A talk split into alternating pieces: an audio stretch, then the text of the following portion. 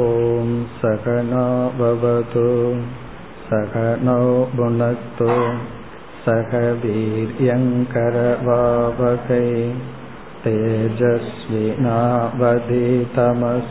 मा विद्विषावकैः ॐ शान्ति शान्ति शान्तिः சாதன சதுஷ்டய சம்பத்தி என்று அழைக்கப்படுகின்ற விவேகம் வைராகியம் சமதமாதிகள் முமுட்சுத்துவம். இந்த நான்கு குணங்களில் விவேகத்தை நாம் பார்க்க ஆரம்பித்தோம். விவேகம் என்பது நம்முடைய மனதில் இருக்கின்ற ஒரு அறிவு திறன். எதை பற்றிய விவேகம் என்ற கேள்வியை நாம் சென்ற வகுப்பில் பார்த்து எது நிலையானது எது நிலையற்றது என்ற விவேகம் என்று பார்த்தோம். இந்த விவேகம் என்பது கலந்திருப்பதை பிரித்து காட்டுவது. அப்படி என்றால் இரண்டு எதிரான தன்மையுடைய பொருள்கள் அதனுடைய தன்மையை காட்டிக்கொள்ளாமல் ஒன்று போல் நமக்கு தெரிகிறது. அழியக்கூடியதும் அழியாததும் இரண்டும் கலந்து எது எப்படிப்பட்டது என்று தெரியாமல் இருக்கும் பொழுது நம்முடைய அறிவு அதை காட்டிக் கொடுப்பது. இனி நாம் இந்த விவேகம் என்கின்ற சாதனையில் பார்க்க வேண்டிய அடுத்த கருத்து. இந்த அறிவை பெரும் உபாயம்.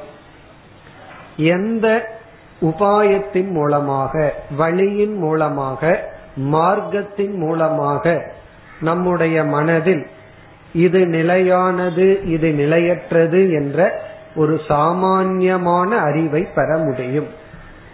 அதை இப்பொழுது பார்ப்போம். முதல் சாதனை அல்லது உபாயம் சாஸ்திரம் அல்லது ஸ்ருதி என்று சொல்கின்றோம். சாஸ்திரம் அப்படின்னா வேதம் குறிப்பா வேதாந்தம். வேதத்தினுடைய கடைசி பகுதியான உபனிஷத்துக்களில் இந்த உலகத்தினுடைய நிலையாமை நன்கு பேசப்பட்டுள்ளது. உபனிஷத் எப்படி பேசுகிறது என்றால் இந்த உலகத்தினுடைய நிலையாமைய உதாகரணமாக எடுத்துக்கொண்டு மேல்லோகமும் நிலையற்றது என்று சொல்கிறது. பிரம்மலோகம் சொர்க்கலோகம் போன்ற லோகத்திற்கு சென்றாலும் அந்த லோகங்களும் நிலையற்றது என்பதை சொல்ல இந்த உலகம் உவமையாக எடுத்துக்கொள்ளப்படுகிறது அப்படின்னா உபனிஷத் நம்மிடம் என்ன எதிர்பார்க்கிறது? என்னுடைய உபதேசம் இல்லாமலேயே இந்த உலகத்தை நீ நிலையற்றதுன்னு புரிஞ்சுக்கணும்.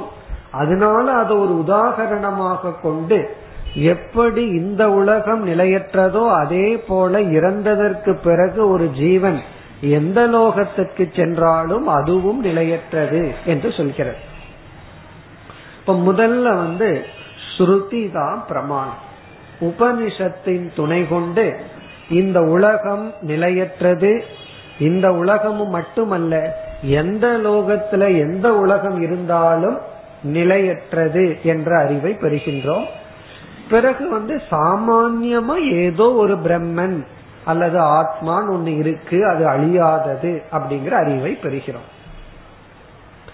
இனி இரண்டாவது வந்து என்னதான் ஸ்ருதி சொன்னாலும் உபனிஷத்து வந்து கர்ம காண்டத்தை போல இத செய் இத செய்யாதே அப்படியெல்லாம் சொல்லாது.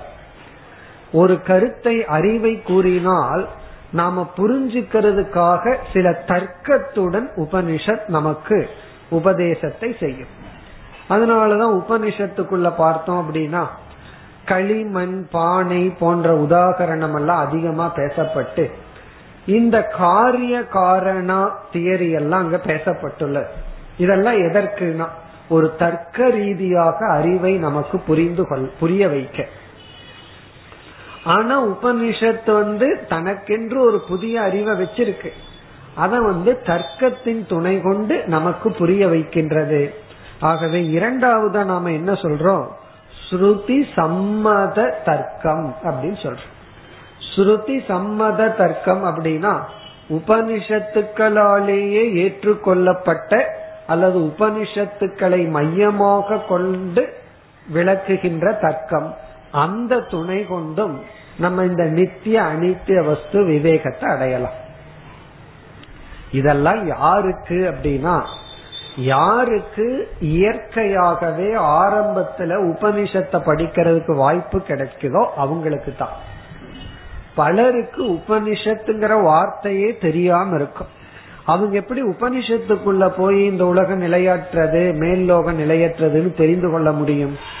ஆகவே அடுத்தது மூன்றாவதுக்கு இறங்கி வந்தோம்னா கேவல தர்க்கம் அப்படின்னு சொல்றோம். கேவல தர்க்கம் அப்படின்னா நம்ம இந்த உலகம் நிலையற்றது அப்படிங்கிற அறிவை பெற உபனிஷத்துக்கு போய்தான் ஆகணுங்கிற அவசியம் கிடையாது. நாமளாகவே சுய அறிவை கொண்டு சிந்தித்தால் இந்த நிலையாமை என்பது நமக்கு விளங்கும். வள்ளுவர் வந்து நிலையாமைன்னு ஒரு அதிகாரத்தை வச்சிருக்க அந்த நிலையாமை அப்படிங்கிற அறிவு வந்து நமக்கே கிடைத்து விடும். எப்படி என்றால் நம்ம வந்து நம்முடைய அறிவை யுக்தியை பயன்படுத்தினால். கொஞ்சம் யோசிச்சு பார்க்கணும். சுயமா சிந்தித்து பார்த்தால் நமக்கு வந்து இந்த உலகத்துல எதுவுமே சாஸ்வதம் அல்ல. அப்படிங்கறது அறிவு பூர்வமா நமக்கு தெரியும். எப்படி என்றால் அதுக்கு அறிவுபூர்வமா யோசிக்கணும் அப்படின்னா எதெல்லாம் அவயவத்துடன் உறுப்புகளுடன் கூடியுள்ளதோ அதெல்லாம் அழிவதை நாம் பார்க்கின்றோம். நமக்கு கை கால்கள் எல்லாம் இருக்கு. நான்கிறது உடலா இருந்தாலும் கைகள் கால்கள் அப்படின்னு உறுப்புகள் எல்லாம் இருக்கு. நமக்கு மரணம் எப்படி வருது அப்படின்னு பார்த்தோம்னா ஒரு உறுப்பு வந்து ஒரு அவயவம் வந்து சீர்கேடு ஆகும் பொழுது அது வந்து நம்மையே பாதிக்கும். நம்ம உடல்ல ஒரு சிறிய உறுப்பு அது மூளையா இருக்கலாம் கிட்னியா இருக்கலாம் ஏதாவது ஒரு சிறிய உறுப்பு பாதிக்கப்படும் பொழுது என்ன ஆகுது? நம்மளுடைய முழு சிஸ்டமே பாதிக்கப்பட்டு நாமளே இறந்து போறத பாக்கிறோம் இது ஒரு சிறிய நம்மளாக சிந்திக்கிற லாஜிக் தர்க்கம். இப்போ அவயவத்துடன் நம்ம இருக்கிறதுனால ஒரு அவயவத்துல வந்து ஒரு சீர்கேடு வந்தால் அதனுடன் இருக்கிற மனிதனே அழிந்து விடுவது போல இந்த உலகம் எல்லாமே அவயவத்துடன் கூடியது. அது அழிவுக்கு உட்பட்டது. எது வந்து கை கால்கள் போன்ற பார்ட் இருக்கோ அது வந்து அழிவுக்கு உட்பட்டது. இதற்கு வந்து நம்ம உபனிஷத்திட்ட தான் போய் தெரிஞ்சுக்கணுங்கிற அவசியம் கிடையாது. நம்மளே சிந்திச்சா இந்த அறிவு நமக்கு வருகிறது. இதெல்லாம் உபாயம்னு நம்ம சொல்றோம். சுயமா சிந்தித்தல். அதுதான் உபாயம். அடுத்தது வந்து நம்முடைய அனுபவம். இது வந்து பிரத்யக்ஷங்கிறோம் அனுபவ பிரமாணம்னு சொல்றோம். இந்த அனுபவமே நம்ம ரெண்டா பிரிக்கிறோம். ஒன்று நம்முடைய அனுபவம் இனி ஒன்று பர அனுபவம். ஸ்வ அனுபவம் பர அனுபவம். ஸ்வ அனுபவம்னா நம்முடைய அனுபவத்தை வச்சு ஆராய்ச்சி பண்றோம்.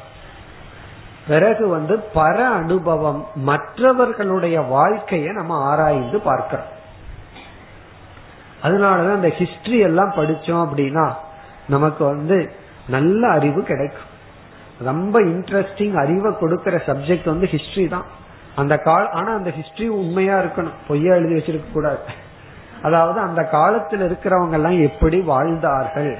அதை பார்க்கும் பொழுது தர்மப்படி வாழ்ந்தவர்கள் அந்த நேரத்துல கஷ்டப்பட்டிருந்தாலும் இறுதியில எப்படி சந்தோஷமா இருந்தார்கள்? அதர்மப்படி ஆடியவர்கள் இறுதியினுடைய நிலை என்ன?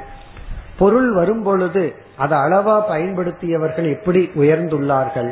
அதுல மூழ்கியவர்கள் எப்படி அழிந்துள்ளார்கள்? அப்படின்னு நம்ம பார்க்கிறோம். நம்ம குடும்பத்தில எல்லாம் இந்த ஸ்ரார்த்தம் இதெல்லாம் பண்றமே அதனுடைய தாற்பயமே நம்முடைய முன்னோர்களை நினைத்து அவங்க வாழ்க்கையிலிருந்து நம்ம பாடம் கற்றுக்கொள்ளலாம். நம்ம முன்னோர்கள் ரெண்டு விதத்துல பாடம் கொடுத்துட்டு போயிருப்பார்கள்.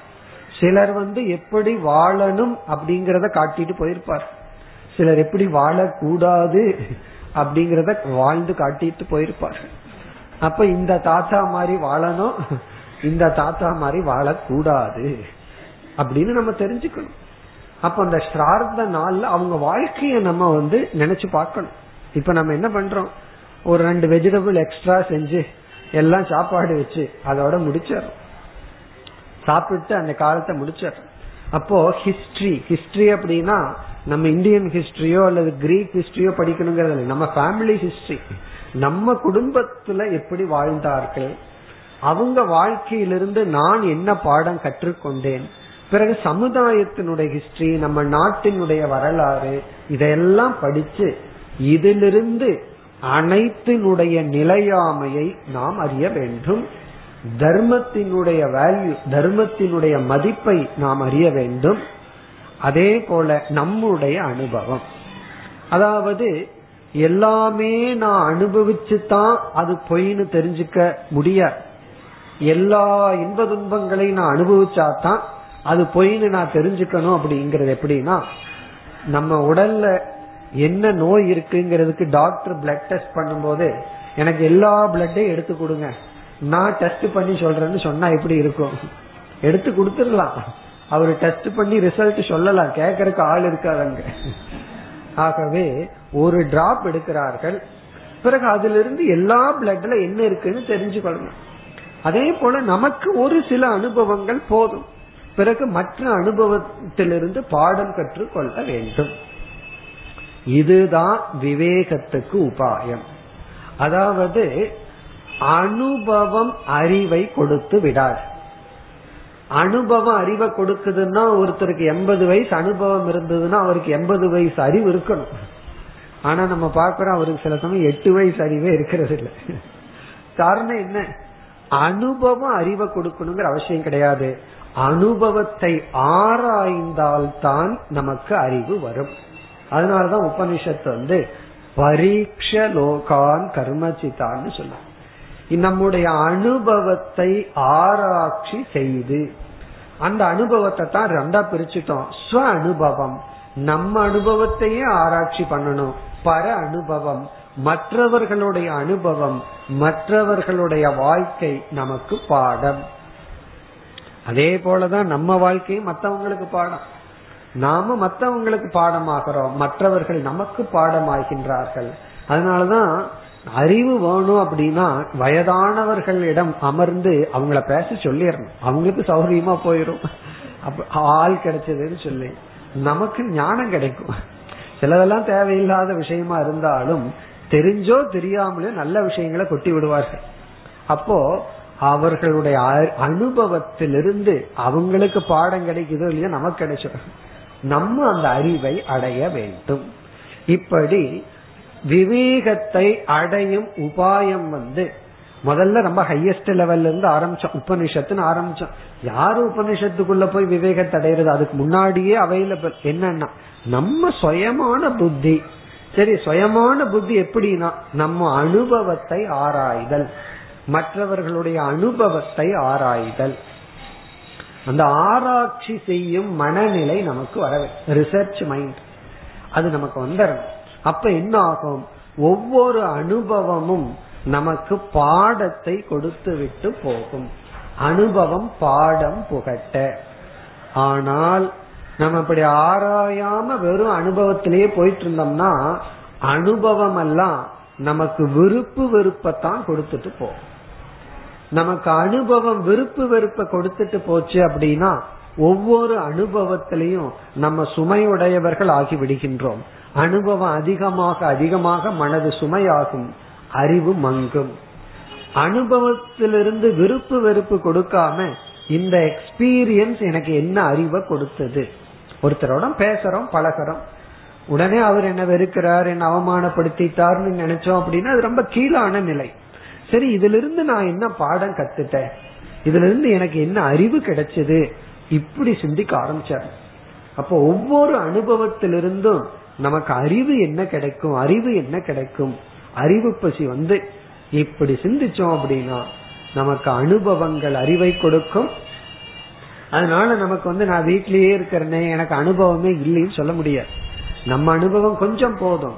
உலக அனுபவங்கள் மற்றவர்களுடைய அனுபவம் மற்றவர்களுடைய சொற்கள் அதிலிருந்து நம்ம பாடத்தை பெறுகின்றோம். இதுதான் விவேகத்தை பெறுகின்ற முறை. இப்படித்தான் விவேகம் நமக்கு வரும். அறிவு நமக்கு வரணும் அப்படின்னா ஒன்னா உபனிஷத்தை படிக்கலாம் அல்லது அதை கேட்கலாம் அப்படி இல்லை அப்படின்னா நம்மளே சிந்திக்கலாம். பிறகு நம்ம அனுபவத்தை ஆராய்தல். அந்த மைண்ட் நமக்கு வந்துடும் ரிசர்ச் மைண்ட் நமக்கு வந்து விட்டால் நமக்கு வந்து என்ன கிடைக்கும்? அனுபவத்திலிருந்து அறிவு. அந்த அறிவு வந்து இந்த உலகத்தினுடைய நிலையாமை இறைவனுடைய நிலைத்த தன்மை அது கிடைக்கும். அந்த இறைவனுடைய நிலைத்த தன்மை பிறகு போக போக கிடைச்சிடும் உலகத்தினுடைய நிலையாமை கிடைக்கும். அதோட இல்லாம தர்மத்தினுடைய வேல்யூ நமக்கு கிடைச்சிடும் தர்மத்தினுடைய மதிப்பு நமக்கு கிடைத்து விடும் இனி அடுத்த கருத்து என்னுடைய வாழ்க்கையில வர்ற அனுபவம் மற்றவர்களுடைய வாழ்க்கையில் இருக்கிற அனுபவங்கள் இதையெல்லாம் நான் ஆராய்ச்சி செய்து அறிவை அடையாமல் இதையெல்லாம் நான் விருப்பு வெறுப்புக்கும் சம்சாரத்திற்கும் காரணமா வச்சிருக்கிறேனே அப்படி வச்சுக்காம இதை ஆராய்ச்சி செய்யும் மனதை எப்படி அடைதல்? அதுதான் நமக்கு முக்கியம். எப்படி அப்படிப்பட்ட மனசை அடைதல்?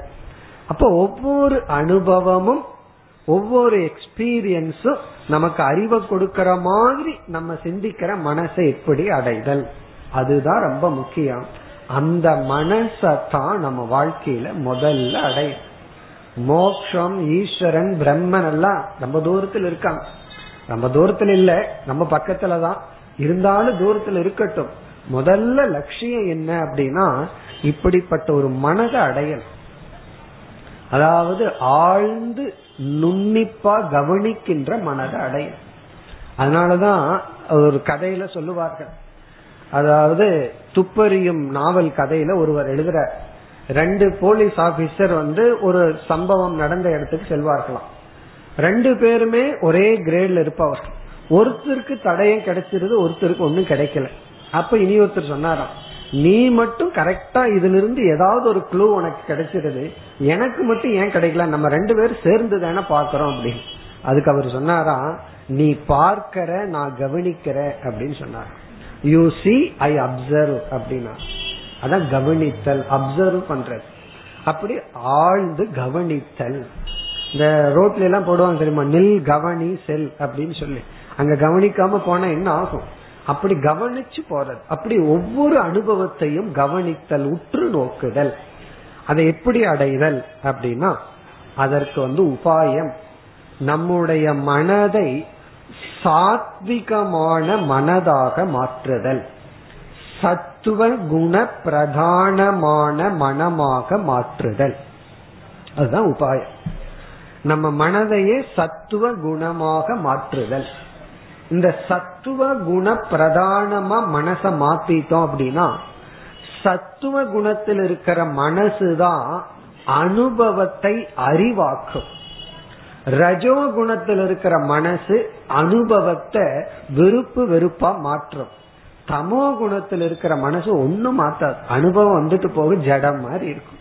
சில பேரு இவ்வளவு தூரம் திட்டனே சொரணை இருக்கான்னு கேட்பாரு. அல்லது நீ என்ன உப்பு போட்டு சாப்பிடுறியான்னு கேட்பார்கள். காரணம் என்ன? ஒரு ரியாக்ஷனும் கிடையாது. ஒன்னு விருப்பும் இல்ல வெறுப்பும் இல்ல அறிவும் இல்ல. அது தமஸ். அதாவது மண்ணு மாதிரி மக்கு மாதிரி அப்படியே போயிட்டு இருக்கு அது ஒரு பிரயோஜனம் கிடையாது. அட்லீஸ்ட் விருப்பு வெறுப்பாவது வந்து அடுத்த ஸ்டேஜ் அதற்கு அடுத்த ஸ்டேஜ் வந்து அறிவு. அப்ப நம்ம மனது வந்து தாமசிக்கா இருந்தா ஒரு அனுபவம் என்ன அனுபவம் வந்தால் ஒரு பிரயோஜனம் கிடையாது. ரஜசிக்கா இருந்தா அது பாப புண்ணியத்தை எல்லாம் பண்ணிட்டு இருக்கும் சாத்விகமா இருந்தா அது அறிவாக மாற்றும். அப்போ காலையிலிருந்து சாயந்தரத்து வரைக்கும் நமக்கு எத்தனை அனுபவம் இருக்கு. அது நமக்கு மண்ணு மாதிரி போச்சா? அல்லது விருப்பு வெறுப்ப கொடுத்துச்சா? அறிவை கொடுத்துச்சா? எந்த அனுபவம் அறிவை கொடுக்கு கொடுத்ததோ அந்த நேரத்துல நம்ம மனது சத்துவத்துல இருந்திருக்குன்னு அர்த்தம். எந்த அனுபவம் விருப்பு வெறுப்ப கொடுத்துச்சோ அந்த நேரத்துல நம்ம சொல்லுவோம் அவன் தான் என்ன வெறுப்ப தூண்டுனா இவன் தான் என்ன வெறுப்ப தூண்டுனான்னு சொல்லுவோம். அவன் தூண்டல நம்ம மனசு ரஜஸ்ல இருந்திருக்கு. அதே நேரத்துல நம்ம மன சத்துவத்தில இருந்து இருந்தா யாரும் நமக்கு விருப்ப வெறுப்ப தூண்டி இருக்க முடியாது. அறிவைத்தான் கொடுத்திருப்பார்கள். என்ன அறிவு? அவனுக்கு அறிவு இல்லைங்கிற அறிவை கொடுத்திருக்கும்.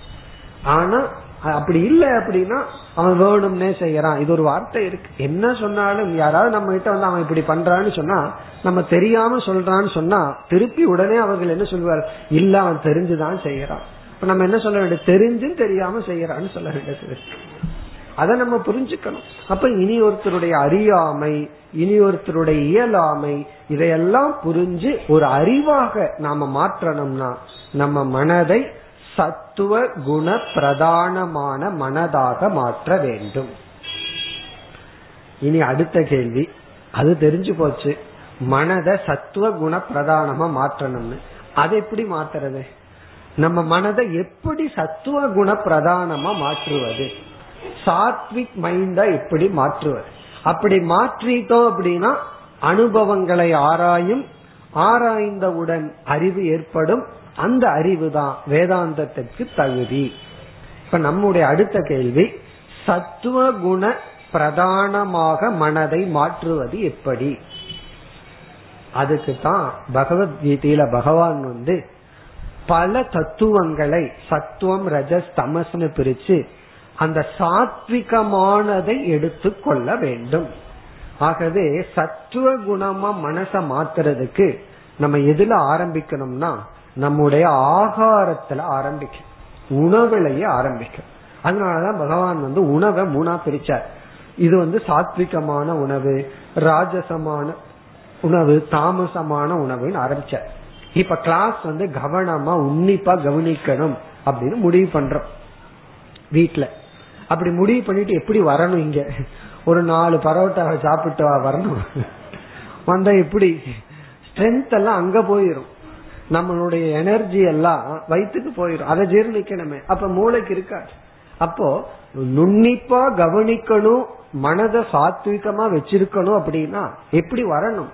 அதற்கு தகுந்த ஆகாரத்துடன் வரணும். போய் பார்த்துக்குவோம். அங்க கிளாஸ் முடிஞ்சு போய் பார்த்துக்குவோம். கிளாஸுக்கு முன்னாடி எப்படி வரணும்? அந்த நேரத்துல நம்ம மனதை ரொம்ப ஒரு துடி துடிப்போட வச்சுக்கணும். பாம்பை சொல்லுவார்கள். பாம்பு பசியோடு இருக்கும்போது தான் அதுக்கு ஸ்ட்ரென்த் அது உண்மையும் கூட. அதுக்கு ஒரு ஆகாரத்தை கொடுத்து பாருங்க. அது வாட்டுக்கு நெளிஞ்சிட்டு மந்தமா கிடக்கு. விளையாடலாம் அதோட. அது பசியோடு இருக்கும்போது தான் அதுக்கு பவர் இருக்கு. அதே போலதான் நமக்கும் வயிறு பசி இருந்தா தான் மூளைக்கு பவர் வயிறுக்கு பசி இல்ல. மத்திய பிரதேசம் காலியா இருந்தா தான் உத்தரப்பிரதேசம் வேலை செய்யுன்னு சொல்லுவாங்க. இங்க மத்திய பிரதேசம் நிறைஞ்சிருந்ததுன்னா உத்தரப்பிரதேசம் வேலை செய்யாது. அப்படின்னா மூளை வேலை செய்யாதுன்னு அர்த்தம். அப்போ சாத்விகமான உணவு. எது சாத்விகமான உணவு? அதெல்லாம் கீதையில போய் படிச்சுக்கணும். அப்படியே போயிட்டு இருந்தோம்னா அப்புறம் சாதன சுதிர்ஷ சம்பத்தி முடியாது. சாத்விகமான உணவு வந்து ஒரே ஒரு வார்த்தையில சொல்லிடலாம். சித்வானந்த சொல்லுவார் நீ அளவா சாப்பிட்டா அது சாத்விகம் ஒரே ஒரு வார்த்தை. அளவா உட்கொள்வது சாத்விகமான உணவு. பிறகு அளவா உட்கொள்றேன்னு வேற எதையாவது சாப்பிடக்கூடாது. அளவாக சாத்விகமான தூய்மையான உணவை உட்கொள்ள வேண்டும். அப்படி இது உணவுல. பிறகு நாம் செய்கின்ற பூஜை அது சாத்விகமா இருக்கணும். பிறகு நம்முடைய ஸ்ரத்தை சாத்விகமா இருக்கணும். அப்படி அனைத்தும் பகவான் வந்து உறக்கத்தையும் கூட அளவா இருக்கணும்னு சொல்வார். அளவான உறக்கம் அளவான உழைப்பு. இப்படி அனைத்திலும் சாத்விகமானதை தேர்ந்தெடுத்தல். அப்படி நம்ம தேர்ந்தெடுத்து வாழ்ந்தால் நம்முடைய புத்தி சாத்விகமான புத்தியாக மாறும். சத்துவ மனதை அடைந்தால் சாத்விகமான மனம் அனுபவத்தை ஆராய்ந்து அறிவை நமக்கு கொடுக்கும். இதுதான் உபாயம். அப்ப விவேகத்தை நம்ம எதன் மூலமா அடையறோம்? அதை நம்ம பார்த்தோம். பிறகு வந்து அந்த விவேகத்தை அடையணும்னா சாத்விகமான மனது வேணும்னு பார்த்தோம். அந்த மனதை அடையணும் அப்படின்னா நம்முடைய வாழ்க்கையே சாத்விகமான வாழ்க்கையாக அமைய வேண்டும். நம்ம ஒவ்வொரு ஸ்டெப்லையும் சத்துவத்தை தேர்ந்தெடுக்க வேண்டும். இனி அடுத்தது விவேகத்தை பற்றிய இறுதி கருத்து. இந்த விவேகத்தினுடைய பலன் என்ன?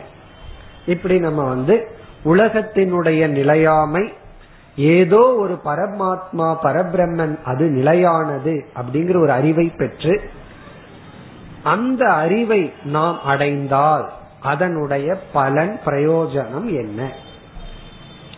இதுக்கு வந்து இரண்டு முக்கிய பிரயோஜனத்தை நம்ம இப்ப பார்க்கிறோம். ஒன்று வந்து நம்முடைய மனம் இந்த உலகமே நிலையற்றது என்று நமக்கு புகட்டி விட்டால் இந்த உலகத்தின் மீது நாம் அடுத்து பார்க்க போகின்ற வைராகியம் என்கின்ற ஒரு பாவனை ஏற்படும். ஆகவே விவேகம் வைராகியத்தினுடைய விதை. வைராகியம் தான் நம்ம இனி அடுத்தது பார்க்க போறோம். இப்ப வைராகியத்துக்கு விதையாக இருப்பது விவேகம். இப்ப விவேகம் என்ன கொடுக்கும்? நிலையற்ற இந்த உலகத்திலிருந்து விலக வேண்டும் என்ற இன்ஸ்ட்ரக்ஷன் என்ற ஆர்டரை மனசானது புத்தியானது கொடுத்துரும். அந்த இன்ஸ்ட்ரக்ஷன் கொடுக்கணும்னா என்ன அர்த்தம்? அதுக்கு அறிவு இருக்கணும். நம்ம ஒண்ணு நல்லதுன்னு நினைச்சு பாக்கிறோம் போறோம் கயிறுன்னு நினைச்சிட்டு போறோம். ஆனா அங்க பாம்பு இருக்கு. இது தலைகீழ. பொதுவா பாம்பை பார்த்து கயிறுன்னு நினைப்போம். வேதாந்தம் படிச்சு படிச்சு நம்ம பாம்பை பார்த்து கயிறுன்னு நினைக்கிறோம் நினைச்சு நிஜமாலுமே பாம்பை கயிறுன்னு நினைச்சிடறோம். நினைச்சிட்டு போறோம். உடனே அது நெளியுது பாம்புன்னு தெரியுது. உடனே விவேகம் என்ன சொல்லு? அதிலிருந்து விலகி விடு அங்கு போகாதே. அப்போ அனர்த்தம் அப்படிங்கறத அறிவு காட்டி விட்டால் மனதை பார்த்து அறிவு சொல்லும் மனமே நீ அங்க போகாதே. அது உனக்கு நல்லதல்ல. அது உனக்கு நல்லது மாதிரி தெரியுது. ஆனா அது உன்னை ஏமாற்றி விடும் அப்படின்னு அது விளக்கி காட்டும். அதுக்கப்புறம் மனதுக்கு எக்ஸ்ட்ரா ஸ்ட்ரென்த் வேணும் விளக்குறதுக்கு. அப்ப அறிவு வந்து நாம் அடுத்து பார்க்க போகின்ற வைராகியத்திற்கு விதை இந்த அறிவே வைராகியத்தை கொடுத்துறாரு. அதை நம்ம அடுத்தது பார்ப்போம். ஆனா வைராகியம் வரணும்னா இந்த விவேகம்ங்கிற அஸ்திவாரத்திலிருந்து தான் வரணும். அப்படிப்பட்ட வைராகியம் தான் நிற்கும். இனி விவேகத்தினுடைய இரண்டாவது பலன் இதே சாதன சதுஷ்டய சம்பத்தியில் நாம் நான்காவதாக பார்க்க போவது முமுக்ஷுத்துவம். முமுக்ஷுத்துவம் அப்படின்னா மோக்ஷத்தை அடைய வேண்டும். அந்த பரமாத்மாவை நித்தியமான பிரம்மத்தை தெரிஞ்சுக்கணுங்கிற ஆர்வம். இப்ப அந்த ஆர்வத்திற்கும் விவேகம்தான் விதை அல்லது மூலம். அப்ப விவேகம் வந்து இரண்டுக்கு விதையா அமையுது. வைராகியத்துக்கு விதையாக அமையும். முமுட்சுத்துவத்திற்கும் விதையாக அமையும். முமுட்சுத்துவத்துக்கு அது எப்படி விதையா அமைகிறது அப்படின்னா விவேகம் என்ன சொல்லுது? நிலையற்ற இந்த உலகம் நிலையான ஒரு பிரம்மன் இருக்கு. அப்போ நிலையற்ற உலகத்திலிருந்து திரும்பு அப்படின்னு விவேகம் சொல்லும். அதே விவேகம் நிலையானதை நாடு அப்படின்னு சொல்லும். நிலையானதை நாடுவதற்கு முமுட்சுத்துவம் என்று பெயர். நிலையற்றதிலிருந்து விலகுவதற்கு வைராகியம் என்று பெயர். அப்போ விவேகம் வந்து ரெண்டு டைரக்ஷனை காட்டி கொடுக்கும். ஒன்றிலிருந்து திரும்புறோம் ஒன்றை நாடி செல்கின்றோம். அப்படி போறாலும் ஒரே ஒரு ஆள் தான் நம்ம தான் நம்ம தான் உலகத்திலிருந்து விலகிறோம் உண்மையை நாடி செல்கின்றோம். அப்ப விவேகம் வந்து நிலையானது நிலையற்றதுன்னு பிரிச்சு காட்டி நிலையற்றதிலிருந்து விலக நிலையானதை நாட அது ஒரு விதை போல அஸ்திவாரம் போல அமையும். அதுதான் விவேகம். அதனாலதான் சம்பிரதாயத்துல முதல்ல விவேகத்தை சொல்வார். இந்த விவேகத்தை பற்றிய மற்ற கருத்து எல்லாம் சென்ற வகுப்புல கொஞ்சம் பார்த்திருக்கோம். இப்ப இப்ப நம்ம பார்த்தது இந்த ஒரு விதமான அறிவு. அது உபனிஷத்துக்குள்ள போய்தான் வரணுங்கிறது கிடையாது. பிறகு பிரம்மன் நிலையானதுங்கிற அறிவு எப்படி கிடைக்கும் அப்படின்னா அது வந்து யாராவது சொன்னாவே நமக்கு கிடைச்சிடும் நீங்க ஒண்ணுமே படிக்காத கிராமத்துல போய் உழவு தொழில் செய்து கொண்டு பள்ளிக்கூடத்துக்கே போகாதவங்கிட்ட போய் கேட்டுப்பார். கடவுள் வந்து அழிவக்கூடியவரா அழியாதவரா? கடவுள் அழியாதவர் அப்படின்னு சொல்லுவோம். அதுக்கு போய் உபனிஷத் படிச்சிருக்கணுங்கிற அவசியம் கிடையாது. அது இயற்கை நமக்கு அதுவும் கூட ஒரு விளங்கி உலக நிலையற்றதுன்னா உண்மையா இருக்கிற இறைவன் நிலையானவரா தான் இருக்கணும். அவரும் நிலையற்றவரா இருந்தா அவரே உலகம்ங்கிறதுல போற்றணும். கடவுள் நிலையற்றவர்னா அந்த நிலையற்றவர் வந்து உலகத்துக்குள்ள வந்துருவார். எது நிலையானதுதோ அதுதான் இறைவன். அப்ப நிலையற்றதெல்லாம் இந்த உலகம். இதுதான் விவேகத்தை பற்றிய நம்முடைய விசாரம். அப்போ விவேகம் அப்படிங்கிறது நான்கு விதமான பண்புகள். அதாவது குணங்கள் அல்லது தன்மைகள் நம்ம மனதில் இருக்கணும். இது இருந்தா இதன் அடிப்படையில சாஸ்திரத்துல நம்ம போனோம் அப்படின்னா சாஸ்திரம் சொல்ற விசாரம் நமக்கு பலனை கொடுத்து மோட்சத்துக்கு நம்ம போவோம். அந்த தகுதியில விவேகம் அப்படிங்கிறது நம்முடைய முதல் விசாரம். அதை நம்ம இங்க நிறைவு செய்கின்றோம். இதுல நம்ம என்ன பார்த்தோம்? நான்கு தகுதிகள் மட்டும் என்ன அப்படிங்கறது முக்கியம் அல்ல இந்த தகுதியை அடையிறது எப்படிங்கிறதையும் பார்க்கணும்னு பார்த்தோம். சாதன சதுர்டய சம்பத்தியில நமக்கு இது சாத்திய சதுஷ்டயம்னு பார்த்தோம். சாத்திய சதுஷ்டயம்னா இந்த நான்கு நமக்கு இப்ப லட்சியமா இருக்கு.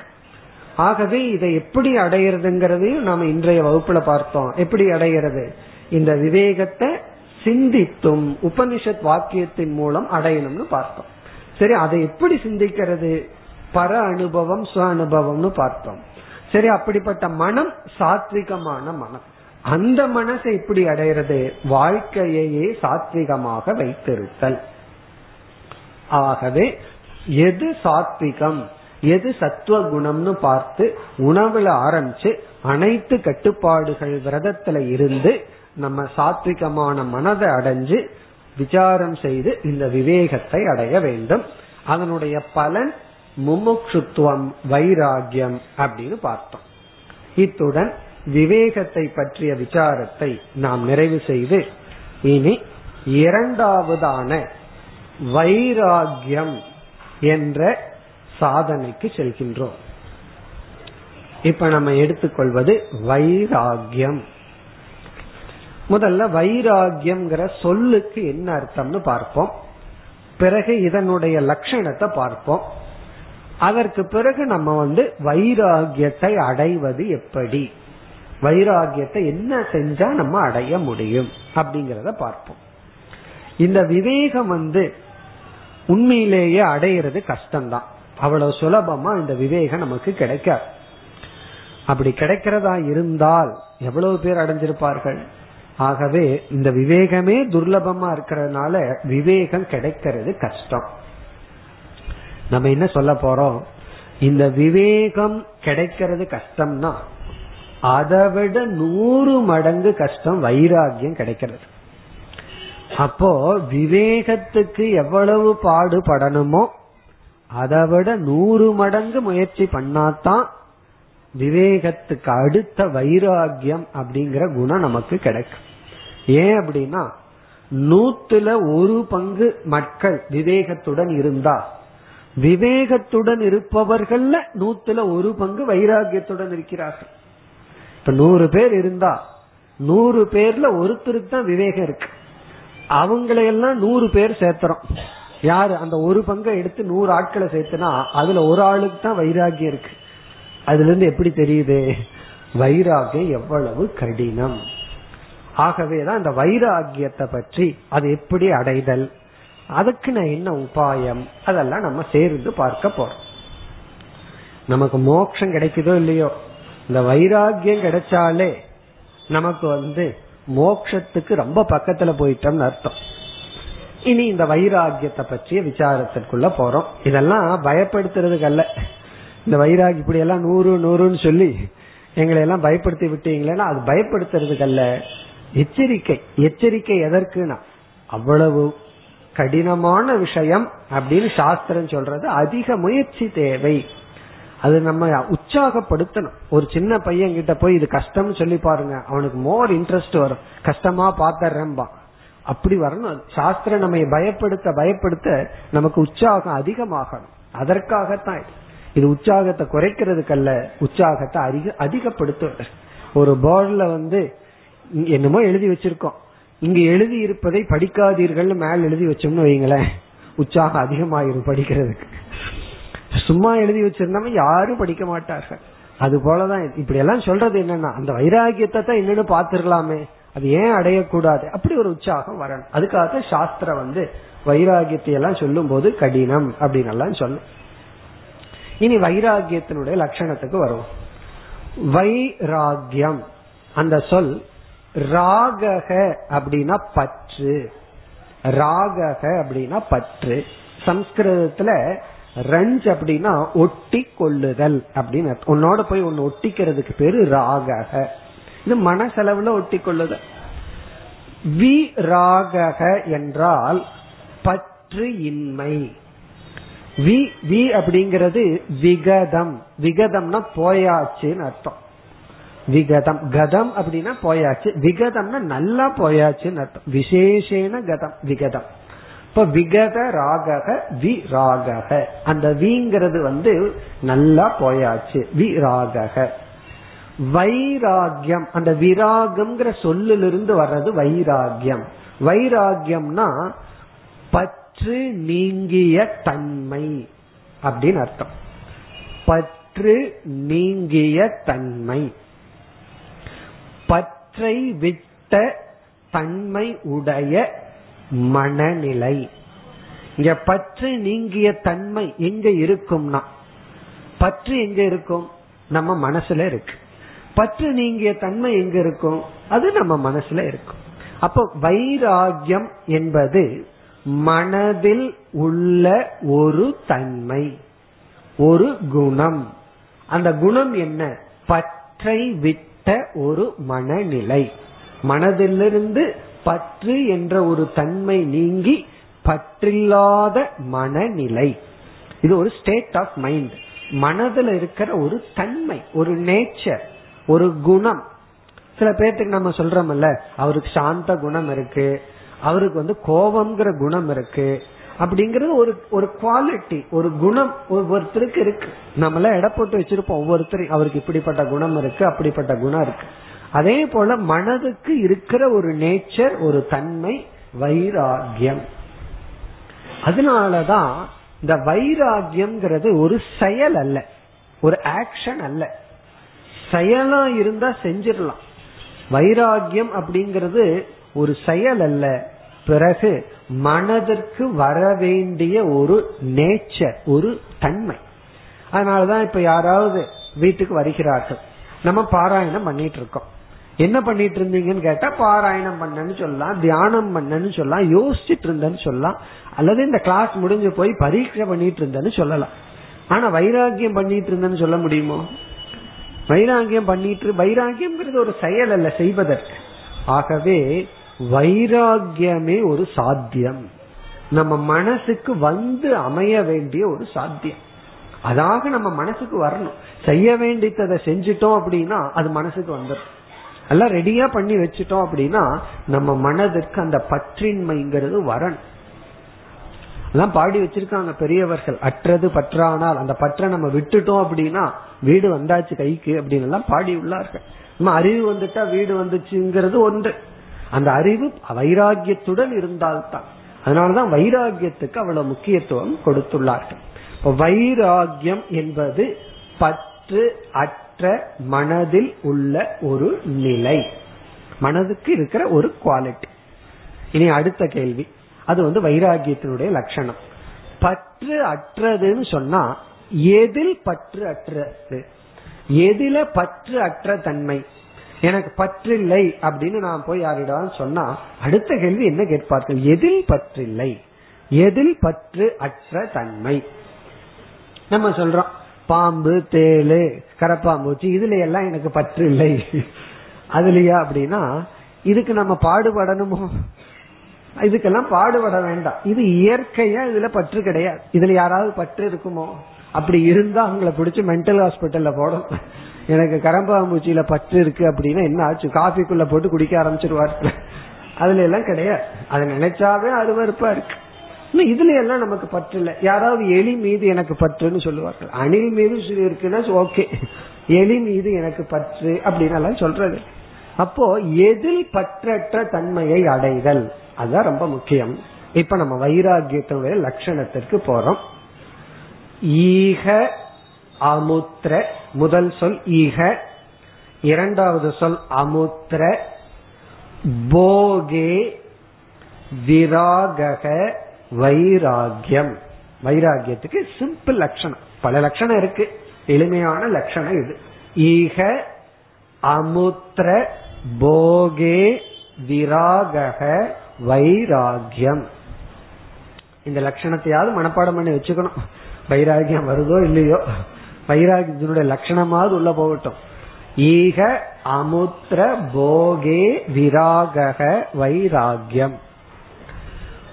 விராகன பற்றின்மை. அது நம்ம ஏற்கனவே பார்த்துட்டோம்.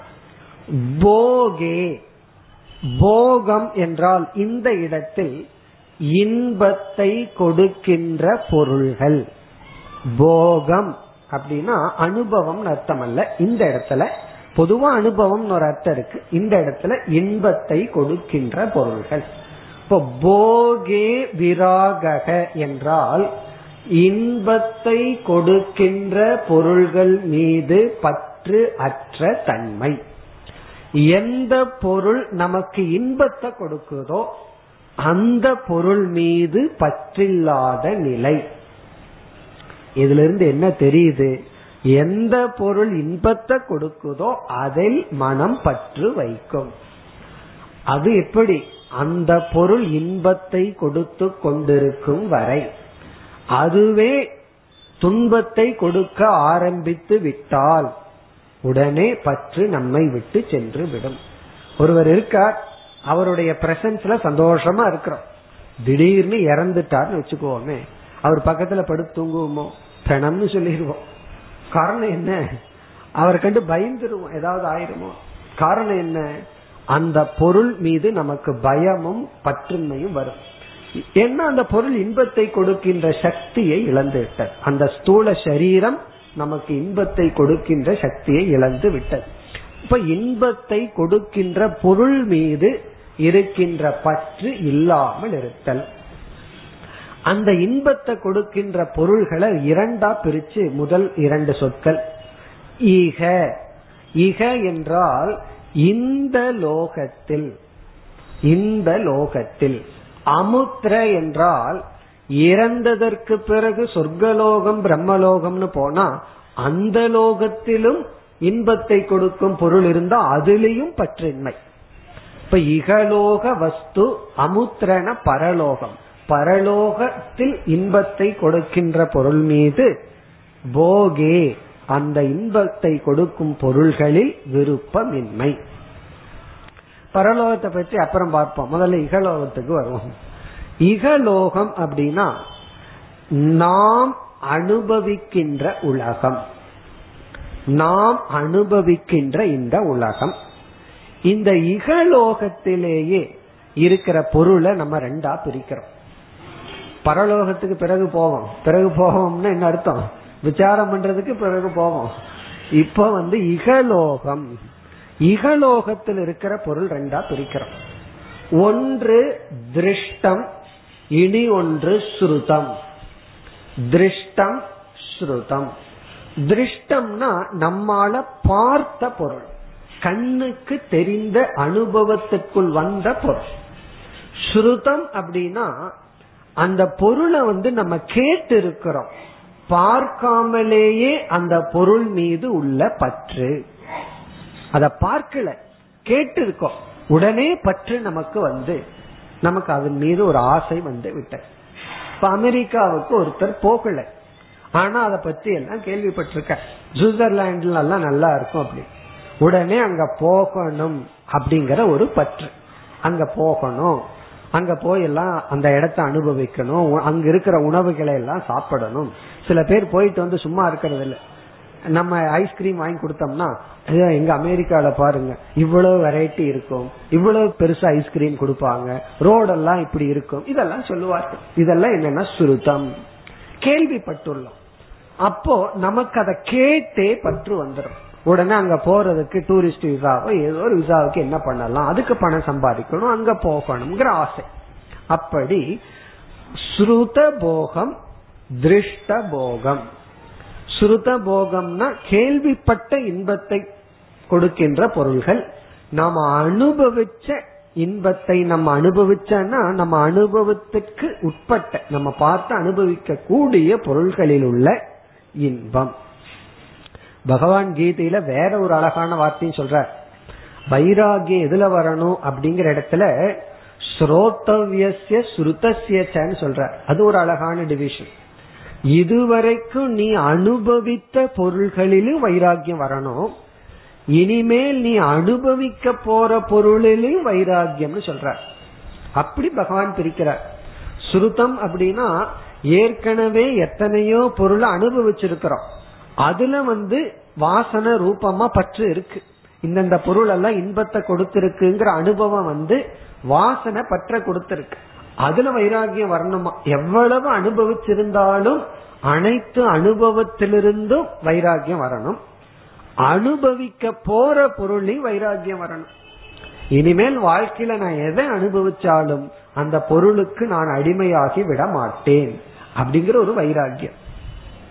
அப்போ அனுபவிச்ச பொருள்ல பற்றின்மை அனுபவிக்க போற பொருளை பற்றின்மையத்தான் பகவான் வந்து அங்க வந்து வைராகியம் அப்படின்னு சொல்லி சொல்ற அதே போல இந்த இடத்துல நம்ம என்ன சொல்றோம்? இகனா இந்த உலகத்துல நம்ம எதெல்லாம் பார்த்திருக்கிறோமோ நம்மளுடைய அனுபவத்திற்கு உட்பட்டு வந்திருக்கோ எதெல்லாம் நம்ம கேட்டு இருக்கிறோமோ அதுல பார்த்தோம் அப்படின்னா எந்தெந்த பொருள்கள் எல்லாம் நமக்கு இன்பத்தை கொடுக்குமோ அந்த பொருளுக்கு பொருள் மீது பற்று அற்ற மனநிலை. பிறகு சாஸ்திரத்துக்குள்ள போறோம். இனி அமுத்திர பரலோகத்துக்கு போவோம். சாஸ்திரம் என்ன சொல்லுது? சொர்க்கம்னு ஒரு லோகம் இருக்கு பிரம்ம லோகம் இருக்கு. அங்க வந்து எத்தனையோ இன்பங்கள் எல்லாம் இருக்குன்னு சொல்லுது. அந்த இன்பமும் எனக்கு வேண்டாம். எனக்கு வேற லோகத்துல பூலோகத்திற்கு அப்பாற்பட்ட ஒரு இன்பம் இருந்தா அதுவும் வேண்டாம். இது சில சமயம் பூலோகத்துல அடையலாம். ஒருவன் வந்து தியானம் எல்லாம் ரொம்ப பண்ண பண்ண திடீர்னு ஒரு தேவதை முன்னாடி உருவாக்கி நான் உனக்கு ஏதாவது வரம் கொடுக்கறேன் பூலோகத்துல அனுபவிக்க முடியாத சில இன்பங்களை உனக்கு நான் கொடுக்கறேன் உன்னை நான் வேற லோகத்துக்கு அழைத்து செல்றேன் நீ இங்கேயும் உடம்பு இருக்கும். உன்னுடைய சூக்ம சரீரத்தை அழைத்து சென்று வேற லோகத்தை எல்லாம் உனக்கு காட்டி வருகிறேன்னு சொன்னா அதுலயும் எனக்கு வேண்டாம். இந்த லோகத்துல பார்த்ததே எனக்கு போதும். வேற லோகம் எனக்கு வேண்டாம் வேற வந்து மனிதன் அனுபவிக்க முடியாத இன்பத்தை அனுபவிக்கிறேன்னு சொன்னாலும் வேண்டாம் யம தர்மராஜா நச்சிகேதனுக்கு அப்படித்தான் சொன்னார். மனுஷர்கள் அனுபவிக்க முடியாத இன்பத்தை எல்லாம் நான் உனக்கு கொடுக்கறேன். தேவலோகத்தில் இருக்கின்ற பெண்கள் பிறகு அவர்களுடைய இசைக்கருவிகள் வாகனங்கள் அவர்களை எல்லாம் உனக்கு ஒரு சர்வெண்டா மாத்திர நீ ஆத்ம ஞானத்தை மட்டும் கேட்காத அப்படின்னார். அதை தவிர மீது எல்லாம் கேளு உனக்கு என்ன வேண்டுமானாலும் கொடுக்கறேன்னு சொன்னார். இதெல்லாம் என்ன? பரலோகம் அமுத்திர அப்படி பரலோக சுகம் நமக்கு வருவதாக இருந்தாலும் இகலோக சுக பொருள்கள் இருந்தாலும் அதில் பற்றின்மை அப்படிங்கிற மனநிலை. இப்ப இந்த இடத்துல இனி ஒரு சிறிய விசாரம் இருக்கு. பற்றின்மை அப்படிங்கிற வார்த்தைய தவறுதலா நம்ம பல சமயங்கள்ல வெறுப்பு அப்படின்னு நினைச்சார். பற்றின்மை வேறு வெறுப்பு வேறு. ஒருத்தர மீது எனக்கு பற்றில்லை அப்படின்னா அவரை நான் வெறுக்கிற அப்படின்னு அர்த்தம் கிடையாது. ஆனா பலர் அப்படி நினைச்சிருக்காங்க. நீங்க யாருகிட்டயாவது போய் உங்கள் மீது எனக்கு பற்றில்லைன்னு சொல்லி பாருங்க. உடனே கோபம் வந்துடும் என்ன வெறுக்கிறேன்னு நினைத்துவார் பற்றில்லை அப்படின்னா வெறுக்கின்றேங்கிற அர்த்தம் கிடையாது. பற்றின்மை அப்படின்னா பற்றின்மைன்னு அர்த்தம். பற்றின்மைக்கு என்ன அர்த்தம்னா பற்றின்மை. வெறுத்தா தான் வெறுத்தல் அப்படிங்கிற ஒரு அர்த்தம். இந்த பற்றின்மை அப்படின்னா அந்த பொருள்கள் கொடுக்கின்ற இன்பத்திற்கு அடிமை ஆகாமல் இருத்தல். அதான் அர்த்தம். அந்த பொருளை நம்ம அனுபவிக்க கூடாதுன்னு அர்த்தம் அல்ல. நமக்கு ஒரு சுவையான உணவு பிடிச்சிருக்கு. நம்ம தமிழ்நாட்டுல தோசை இட்லி நமக்கு பிடிச்சிருக்கு. அதுல எனக்கு பற்று இருக்கு அப்படின்னா நாளையில இருந்து சாப்பிட மாட்டேன்னு அர்த்தம் கிடையாது. நார்த் இந்தியாவில சப்பாத்தி தான் உங்களுக்கு பிடிக்கும். அது வேற விஷயம். நம்ம ஒரு சாய்ஸ் இருக்கு உன்னை விரும்பி நம்ம சாப்பிடுறோம்ங்கிறது வேற. ஆனா அதே இது அடிமையாகி இருந்தால் அங்க வந்து அது வந்து நமக்கு இடையூறு. நம்ம வந்து சாய்ஸ் இருக்கும்போது தேர்ந்தெடுத்து அனுபவிக்கிறதுங்கிறது வேற. ஆனால் அடிமை ஆகாமல் இருத்தல். அது வேண்டும்னு பிடிவாதமாக இல்லாமல் இருத்தல். அந்த பற்றுன்னு சொன்னாவே பிடிவாதம் பிடித்திருத்தல். பற்றின்மைனா பிடித்தில்லை அதனோட இருக்கலாம் இல்லாம இருக்கலாம். அது இல்லாமலும் இருக்க முடியும். அதுதான் இப்போ ஒரு பொருள் மீது எனக்கு பற்று இருக்கா இல்லையான்னு எப்படி கண்டுகொள்ளுவது? இதெல்லாம் மனசுக்குள்ளேயே வச்சு யோசிக்க வேண்டிய விஷயம். வெளியே சொல்லக்கூடாது. ஒரு பொருள் மீது பற்று இருக்கா இல்லையான்னு யாருக்கும் சொல்லாம நம்மளே எப்படி கண்டுபிடிக்கணும் அப்படின்னா கற்பனை பண்ணி பார்க்கணும். இப்பொழுது அந்த பொருள் என்னை விட்டு சென்று விட்டது. செல்லல. சென்று விட்டதுன்னு சொல்லினீங்கன்னா தூக்கிட்டு போயிருவாங்க யாராவது. நமக்கு வைராகியத்துக்கு டெஸ்ட் பண்றது. அது சொல்ல வேண்டாம். மனசுல கற்பனை பண்ணி பார்ப்போம். என்னுடைய மனநிலையை அதுக்கப்புறம் பார்ப்போம். சென்று விட்டதற்கு பிறகும் என்னுடைய மனம் இருந்தா எப்படி இருக்குமோ அப்படியே இருக்கா அப்படின்னு பார்க்க அந்த பொருள் என்னிடத்துல இருந்தால் நான் என்ன மனநிலையில் இருப்பனோ அதே மனநிலையில் அந்த பொருள் என்னிடம் இல்லாத பொழுதும் இருப்பனான்னு பார்க்கணும். அப்படி இருந்தால் அந்த பொருள் மீது நாம் பற்றற்றவர்கள். அப்படிப்பட்ட மனநிலை வந்துட்டா யாருக்கு இருந்தது அந்த மனநிலை? ராமபிரானுக்கு இருந்தது. ராஜ்யம் தனக்கு ஒரு மனநிலை. தனக்கு இல்லை ஒரே மனநிலை. அப்போ நம்ம உலகத்தையே நம்ம பேர்ல வச்சிருந்தாலும் தப்பு கிடையாது. நம்ம பேர்ல எழுதி வச்சிருந்தாலும் தப்பில்லை. உலகமே நம்ம பேர்ல இருந்தாலும் தப்பில்லை. ஒண்ணுமே நம்ம பேர்ல இருந்தால் இல்லாட்டியும் தப்பில்லை. காரணம் என்ன? மனதுல பார்க்கிறோம். இந்த நிமிடம் இந்த பொருள் எனக்கு சொந்தம். இப்பொழுது அது என்னிடத்தில் இல்லை. என் மனசு எப்படி? சந்தோஷமா இருக்கும்னு மனது சந்தோஷமா சொல்லணும். அது போனதுக்கு அப்புறம் தான் தெரியும் சொல்லக்கூடாது. அது போனா தான் தெரியும் அப்படின்னா அப்ப டவுட் அர்த்தம். மனதுல நல்லா பார்க்கணும். ஆனா இதை வெளியே சொன்னீங்கன்னு வச்சுக்கோங்களேன் இதான் சௌரியம்னு எடுத்துட்டு போயிடுவாங்க. ஆனா வெளியே சொல்லக்கூடாது. வெளியே சொல்லாம நமக்குள்ள ஆராய்ச்சி பண்ணி பார்ப்போம். நம்ம மனம் உறுதியாக கூறினால் இந்த பொருள் இல்லாமல் இருந்தாலும் நான் இதே மனநிறைவுடன் இருப்பேன். அப்போ அந்த பொருள் நம்ம கிட்ட இருக்கலாம் இல்லாமலே இருக்கலாம். அந்த பொருளிடம் நமக்கு வைராகியம் வந்து விட்டது. அந்த பொருள்ல நமக்கு வைராகியம் வந்தாச்சு. அந்த பொருள் நம்ம கிட்ட இருக்கா இல்லையாங்கிறது கேள்வி கிடையாது. ஏன்னா இல்லாத பொருள் மீது நமக்கு பற்று இருக்கலாம். அதான் சுருத்தம் அப்படின்னு சொல்றோம். சுருத்தம்னா கேட்ட விஷயம். நம்ம கிட்ட பொருள் இல்லை. ஆனா நம்ம கிட்ட பொருள் இல்லாததுனால நம்ம வைராகின்னு நினைச்சிடக்கூடாது? அது பெரிய ஆபத்தா போயிடும். நம்ம கிட்ட பொருள் இல்லை அதனால நான் வைராகின்னு அல்ல. நம்ம கிட்ட இல்ல ஆனா அதன் மீது பற்று இருந்தால் நாம் வைராகி அல்ல.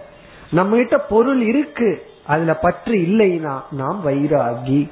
அதனால யாரு வைராகியத்துடன் கூடியவர்கள் இல்லை அப்படிங்கறது அவங்க எவ்வளவு பொருளுடன் இருப்பாங்கிறத வச்சு கண்டுபிடிக்கவே முடியாது. ஒருவர் ஒண்ணுமே இல்லாம இருக்கலாம் மனசுல பற்றோடு இருக்கலாம். ஜனகர் போன்றவர்களுக்கு தன்னை சுற்றி பெரிய பொருள்கள் இருக்கலாம் ராஜ்யமே இருக்கலாம். ஆனா ஒரு வைராகியா இருக்கலாம். ஆகவே அதை வச்சு நம்ம முடிவு பண்ண முடியாது. இப்ப வைராகியம் என்பது இன்பத்தை கொடுக்கின்ற பொருள்கள் மீது இல்லாமல் இருக்கின்ற பிடிப்பு. அல்லது எந்த போக பொருள்களுக்கும் அடிமையாகாமல் இருத்தல். எல்லாத்துக்கும் ஒரு வார்த்தை தெரியும். அடிக்ஷன் அப்படிங்கிற ஒரு வார்த்தை தெரியும். அவன் அதுக்கு அடிக்ட் ஆயிட்டான்னு சொல்லுவான். அடிக்ஷன் என்ன? அதுக்கு பலகீனப்பட்டு விட்டான். அப்படி இந்த உலகத்தில் எந்த பொருள்களுக்கும் அடிக்ஷன் ஆகாமல் இருத்தல். இங்க பொருள்கள்ங்கிற இடத்துல மனிதர்கள் உறவுகள் அதையும் ரொம்ப சேர்த்திக்கணும். அதான் ரொம்ப முக்கியம். ஜடமான பொருள் அது ஒரு விதமான அனாத்மா. அடுத்தது வந்து ரிலேஷன்ஷிப் பற்று மனிதர்கள். அதற்கு நம்ம அடிமையாகாமல் இருக்கவே நம்ம ரிலேட் பண்ணணும். உறவுகள் எல்லாம் நமக்கு தேவை. அதுல நம்ம பக்குவம் அடைவோம். பிறகு எந்த ரிலேஷன்ஷிப்புக்கும் அடிமையாகாமலும் எந்த மனிதர்களிடத்திலும் பொருள்களிடத்திலும் சூழ்நிலைக்கும் அடிமையாகாமல் இருத்தல். பல பேர் தூங்குற இடத்துக்கே அடிமையாகி விடுவார் வேற இடம் மாறி படுத்தா தூக்கம் வராது. அந்த இடத்துலதான் படுக்கணும். இல்லையே அந்த இடம் ரொம்ப உடஞ்சு போச்சு. ஏதாவது சொன்னா கேட்க மாட்டார். புது இடம் தூக்கம் வரலன்னு சொல்லுவார் காரணம் என்ன? அந்த அளவுக்கு மைண்ட் வந்து அடிக்ஷன் ஆயிருக்கு. அதாவது இந்த ரெண்டு மிருகத்தை சொல்லுவார்கள். இந்த நாய் இருக்கே அது மனிதனுக்கு தான் அடிமை. பூனை இருக்கு அது இடத்துக்கு அடிமைன்னு சொல்லுவாங்க. நம்ம ஒரு வீட்டுல பூனையை வளர்த்தி போனோம்னா அது நம்ம இடத்துல வராது. அது வீட்லயே இருந்து வேற ஆள் வந்து சந்தோஷமா இருந்தது அது இடத்துக்கு தான் அடிமை. நாய் இருக்கே அதுக்கு இடம் முக்கியம் இல்ல எஜமானம் தான் முக்கியம். அப்படி நம்ம நாயாம் இருக்கிறோம் பூனையாம் இருக்கிறோம். நம்ம மனுஷனுக்கும் அடிமையா இருக்கிறோம். இடத்துக்கும் அடிமையா இருக்கு. அதனாலதான் பெரிய ப்ராப்ளம் நமக்கு விரும்பிய மனித இடம் மாறணும்னா ரெண்டையும் விட முடியல. ஆளையும் விட முடியல. இடத்தையும் விட முடியல. அப்படி இந்த எல்லா மிருகத்துக்கு என்னென்ன பலகீனம் இருக்கோ பகவான் என்ன பண்ணிட்டார்? ஒட்டு மொத்தமா மனுஷனுக்கு வச்சுட்டார். அதனாலதான் பார்த்தோம்னா ஒவ்வொரு மிருகத்துக்கு இருக்கிற பலகீனம் மனுஷனுக்கு இருக்கு. அது ஒரு ஒரு ஸ்லோகமே இருக்கு. எல்லா மிருகத்துக்கு இருக்கிற பலகீனம் மனுஷனுக்கு இருந்து இன்னும் உயிரோடு இருக்கிறது ஆச்சரியம் அப்படின்னு சொல்லி விவேக சூடாமணியில ஒரு வர்ணனை வருகிறார் இவ்விதம் நமக்கு வந்து பொருள்கள் மனிதர்கள் சூழ்நிலைகள் இதுல வந்து பற்று இருக்கின்றது.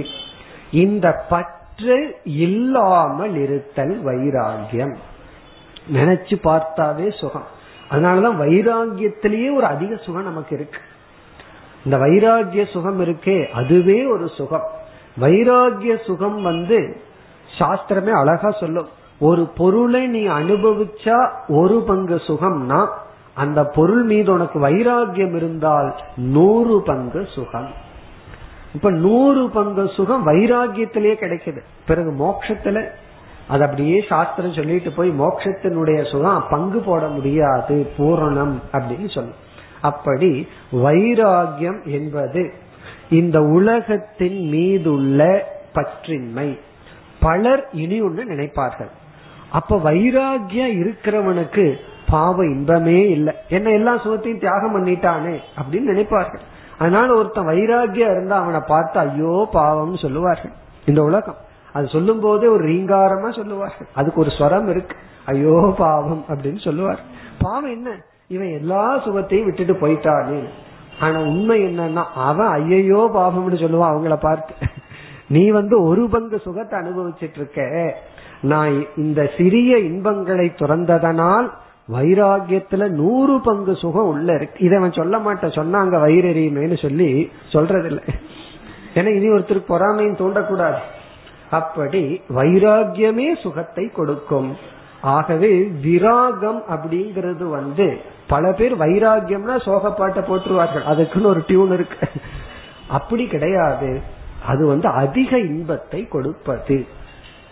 இந்த வைராகியம் வந்து இது எப்படி இந்த வைராகியத்தை அடைதல்? வைராகியத்தினுடைய பலன் என்ன? இதெல்லாம் ஒரு பெரிய விசாரம். அதை நாம் அடுத்த வகுப்பில் மேற்கொள்வோம்.